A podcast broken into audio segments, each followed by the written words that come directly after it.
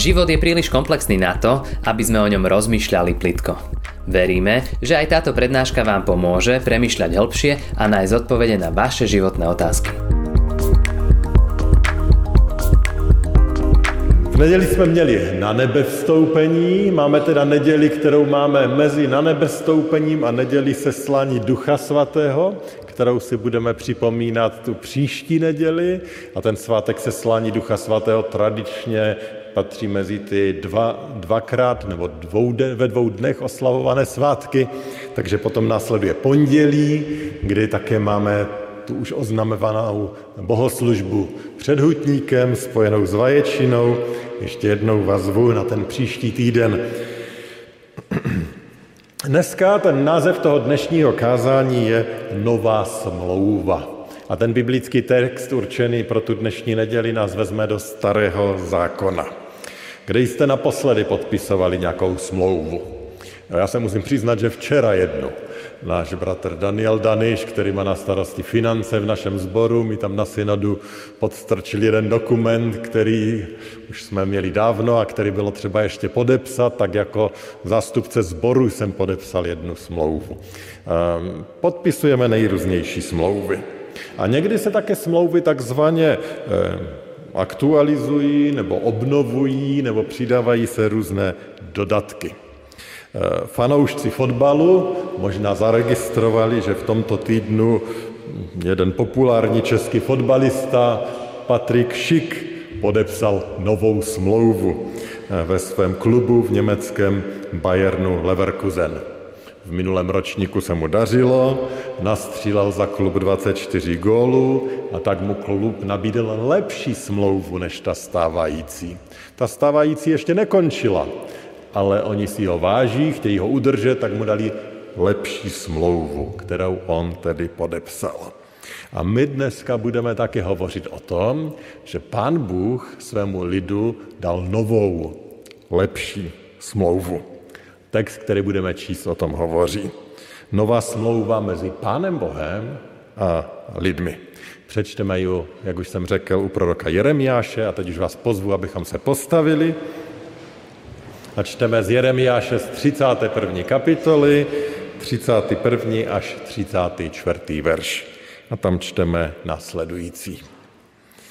Hle, přicházejí dny, je výrok Hospodinův, kdy uzavřu s domem izraelským i s domem judským novou smlouvu. Ne takovou smlouvu, jakou jsem uzavřel z jejich otci v den, kdy jsem je uchopil za ruku, abych je vyvedl z egyptské země. Oni mou smlouvu porušili, ale já jsem zůstal jejich manželem, je výrok Hospodinův. Toto je smlouva, kterou uzavřu s domem izraelským po oněch dnech, je výrok Hospodinův. Svůj zákon jim dám do nitra. Vepíši jim jej do srdce. Budu jim Bohem a oni budou mým lidem. Už nebude učit každý svého blížního a každý svého bratra. Poznávejte Hospodina. Všichni mě budou znát. Od nejmenšího do největšího z nich. Je výrok Hospodinův. Odpustím jich jejich nepravost a jejich hřích už nebudu připomínat. Pane Bože, děkujeme ti za tato slova o nové smlouvě. A tak tě prosíme, abychom tomu, co jsme četli, jednak porozuměli, ale jednak, aby to mělo zásadní dopad na náš život víry. Prosíme tě o to ve jménu Pána Ježíše. Amen. Můžete se posadit.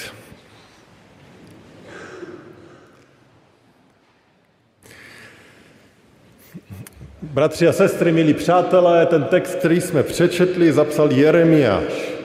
A Jeremiáš žil v době, kdy ten boží vyvolený národ procházel mnoha těžkými krizemi. A ty krize byly způsobené především tím, že se ten národ odklonil od Pána Boha. Tedy byly způsobeny nevírou, neposlušností vůči Pánu Bohu. Důsledky byly zdrcující. Národ se rozpadá, země je plundrována, mnozí jsou odvlečeni do vyhnanství. Nevíra, neposlušnost Pána Boha, pokud ho známe a jak si se k němu stavíme zády, ty vždycky ničí a rozbíjejí lidský život a společnost. A tady to bylo vidět tady také. A do této krize, národní krize bychom mohli říct, do této krize víry, Pán Bůh hovoří skrze proroka Jeremiáše, kterého k lidem posílá. A co říká? No, on toho řekl mnoho skrze Jeremiáše, ale co říká v této části? Četli jsme o tom, že Pán Bůh říká, lidi, já s váma uzavřu novou smlouvu, lepší smlouvu. Tu starou, o které hovoří, a on to tam zmiňuje, uzavřel s nima, když je poprvé vyvedl z Egypta, když z nich udělal národ. A ta smlouva byla poměrně jednoduchá. On říkal, pokud mi budete věřit, pokud mi budete následovat, já vám požehnám. Budete bezpečně bydlet ve své zemi, budete prosperovat, bude vám dobře, budete šťastní. Jen mne poslouchejte. Taková byla ta prvotní smlouva. Od samého počátku ale Izraelci narážejí na své problémy s poslušností. Vidíme to už dokonce na té cestě ze zaslíbené země. Kolik reptání, kolik nevíry, dokonce zlaté telesy budují hned v prvních měsících. Potom, co viděli, jak je Pán Bůh zázračně vyvedl z Egypta, jak mocně v jejich životě působil, oni víru ztrácejí.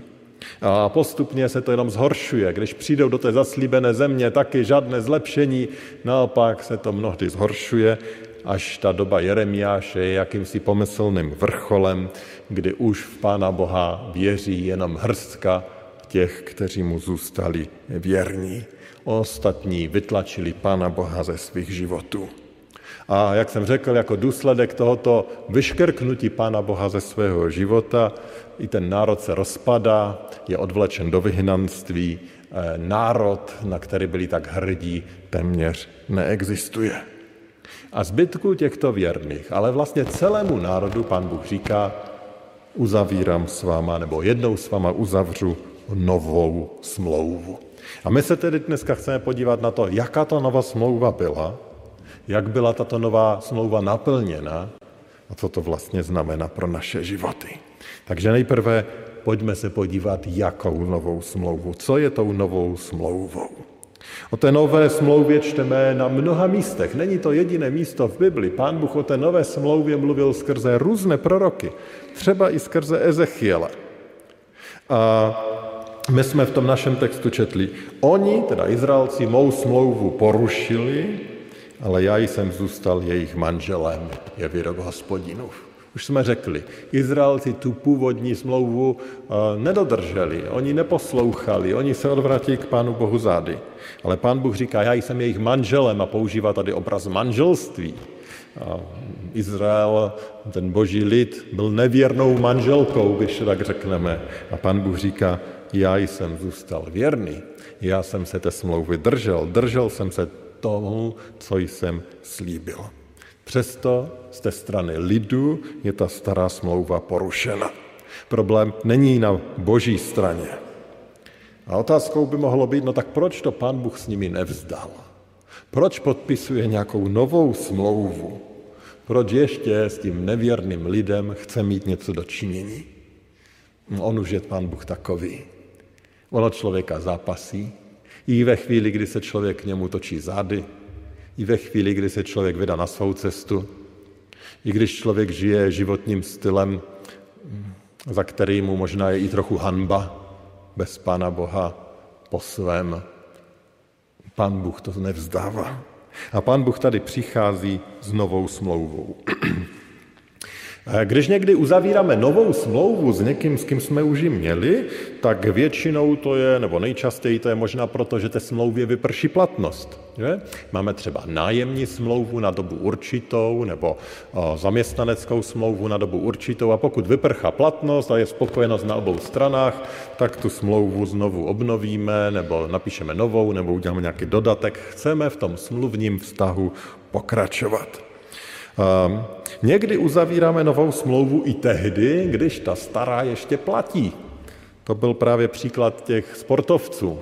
Stará smlouva ještě platí, ale smluvní strany se dohodnou na jiných podmínkách. třeba lepších pro jednu stranu, protože ten vztah důvěry a spokojenosti porostl. Přestože je smlouva platná, nabídnou smlouvu novou. A do jisté míry tak to je i v té smlouvě mezi Pánem Bohem a lidmi. Ta stará smlouva pořád platí. A Pán Bůh přichází s novou. U těch sportovců jsem říkal, je to proto, protože jejich výkony jsou skvělé. A oni si je chtějí pojistit, chtějí si je udržet, aby oni nepřišli. Jak tomu bylo tady? No určitě Pán Bůh nenabízí Izraelcům novou smlouvu, protože by jim to tak šlo. Vždyť jsme si řekli, že to bylo přesně naopak. Oni Pána Boha ignorovali, odvrátili se od něho, padli na dno. Tak proč jim vlastně Pán Bůh nabízí tu novou smlouvu? A jaká je to vlastně smlouva? Když se na tu smlouvu podíváme, tak uvidíme, že na té boží straně se ve smlouvě nic nezměnilo. Pán Bůh zase zaslibuje, chci vám požehnat, chci, abyste byli požehnaným lidem, chci, abyste zažívali život v mé blízkosti, aby vám bylo dobře. Na té boží straně je všechno stejné. Ale navíc do té nové smlouvy Pán Bůh přidává něco nového. Pán Bůh říká, já se postarám, aby vy jste tu smlouvu dodrželi také. Aby vy jste zůstali poslušní, aby vy jste byli věrní a aby takto ta smlouva mohla platit z obou stran. Ta stará smlouva byla reprezentována deskami desatera. Tam bylo napsáno, jak mají lidé žít, ale jim se to nedařilo. Ale Pán Bůh říká, tu novou smlouvu vepíšu do vašich srdcí a on říká, že on sám se postará, aby tu smlouvu naplnili. Přečteme to ještě z toho 33. verše. Tam jsme četli. Toto je smlouva, kterou uzavřu s domem izraelských po oněch dnech, je výrok Hospodinův. Svůj zákon jí dám do nitra, vepíším jej do srdce, budu jim Bohem a oni budou mým lidem. Pán Bůh teda slibuje, že on se postará, aby oni, jeho lid, nepodlehli neposlušnosti a nevíře. Jak? Dovolte možná takovou hodně zjednodušující ilustraci, ale přesto. Představte si, že podpisujete nájemní smlouvu. A v podmínkách je napsáno, že v tom bytě, který si pronajímáte, musíte stále udržovat dokonalý pořádek.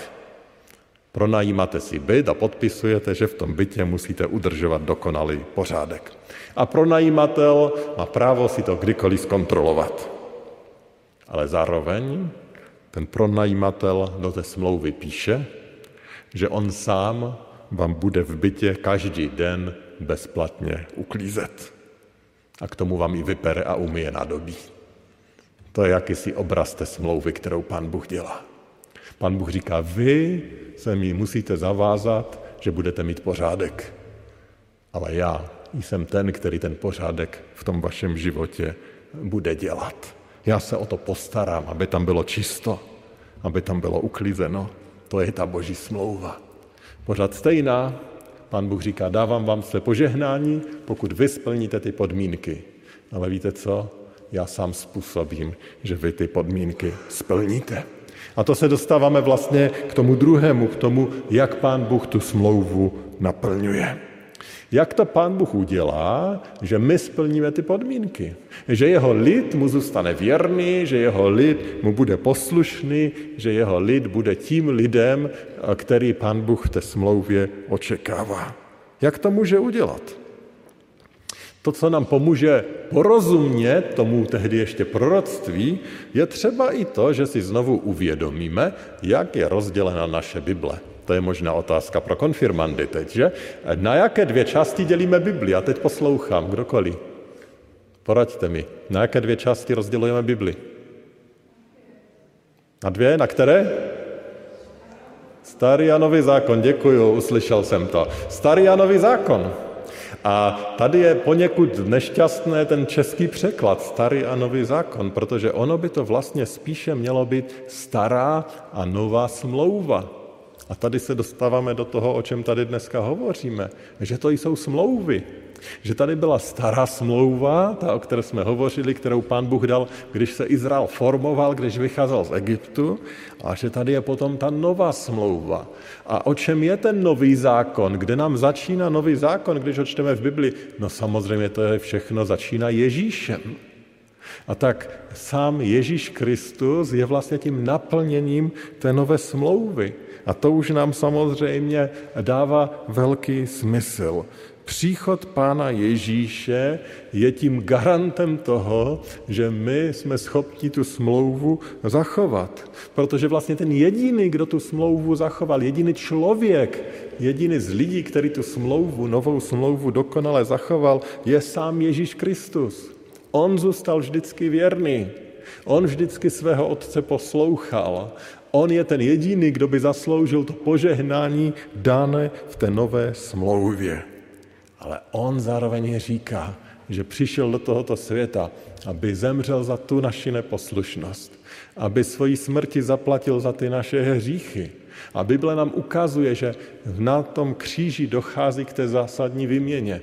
Pán Bůh si bere naši neposlušnost a umírá za ní a nám dává svoji poslušnost, svoji čistotu, svoji dokonalost. A tak my jsme najednou v Božích očích jako Pán Ježíš. My jsme najednou v Božích očích jako ti, kteří tu smlouvu dodrželi. A Pán Bůh nám zaslibuje svoje požehnání, svoji přítomnost, svoji blízkost. Tak je ta nová smlouva zajištěna. Proto je ta nová smlouva tak zásadní pro náš život. Protože v té nové smlouvě je dodatek, že jednou se Pán Bůh postará, abychom my tu smlouvu dodrželi. A on se o to postaral právě Pánem Ježíšem Kristem, který nám dává čisté srdce, prohlašuje nás za ty, kteří v té smlouvě obstáli. Ne proto, že my jsme to zvládli, ne proto, že bychom si my v tom našem bytě našeho srdce nedělali binec, ale protože sám Pan Ježíš v něm pouklízel a činí ho čistým. A to je ta obrovská naděje a dobrá zpráva té nové smlouvě, o které tady čteme. Znalci Božího slova by možná mi dokázali si vzpomenout, že celý ten text z Jeremiáše, který jsme přečetli, nacházíme právě i v tom novém zákoně.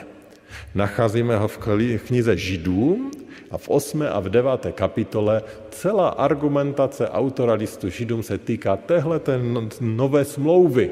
On tam cituje toho Jeremiáše téměř dokonale, ale přidává nějaké slova a ukazuje, jak sám Ježíš Kristus tu smlouvu naplnil. A předtím, než to cituje, tak ten autor listu Židům v 8. kapitole v 7. verši píše: Kdyby totiž ta první smlouva byla bez vady, nebylo by třeba připravovat tu druhou. A potom citátu zase pokračuje a říká: Když Bůh mluví o nové smlouvě, říká tím, že první je zastaralá. Co je zastaralé a vetché, blíží se zániku. Tedy, když on hovoří o té nové smlouvě, teda spíš o té staré, tak hovoří, že byla zastaralá a měla vady. Co bylo její vadou?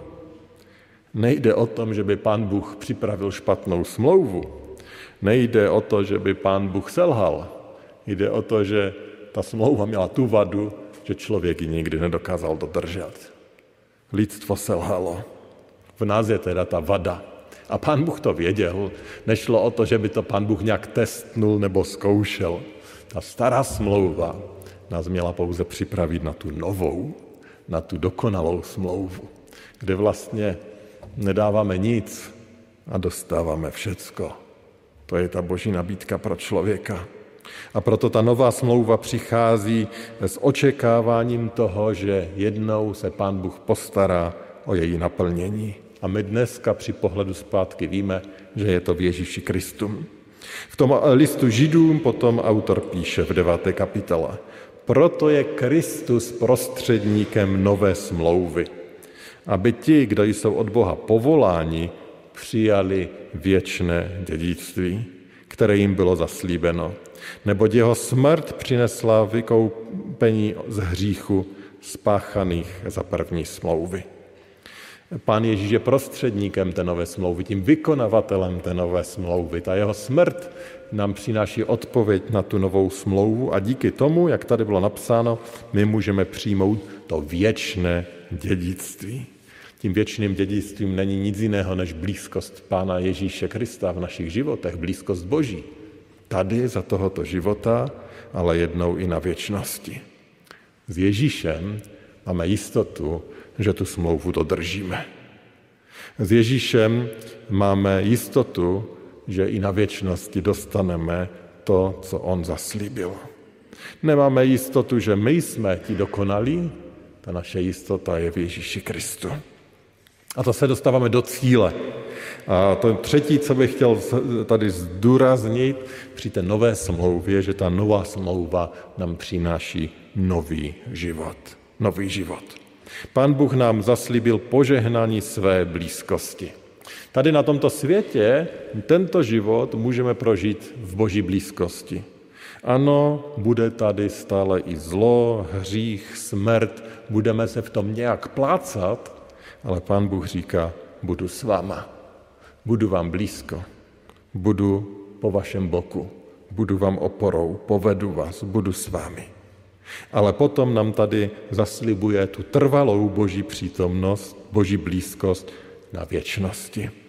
A k tomu se vyjadřují ty závěrečné slova toho textu, který jsme z Jeremiáše četli. Přečtu tedy ještě jednou část toho 33. a 34. verš. Pán Bůh zaslibuje. Svůj zákon jim dám donitra, vepíším je do srdce. Budu jim Bohem a oni budou mým lidem. Už nebude učit každý svého bližního a každý svého bratra, poznávejte Hospodina, všichni mě budou znát. Od nejmenšího do největšího z nich je výrok Hospodinův.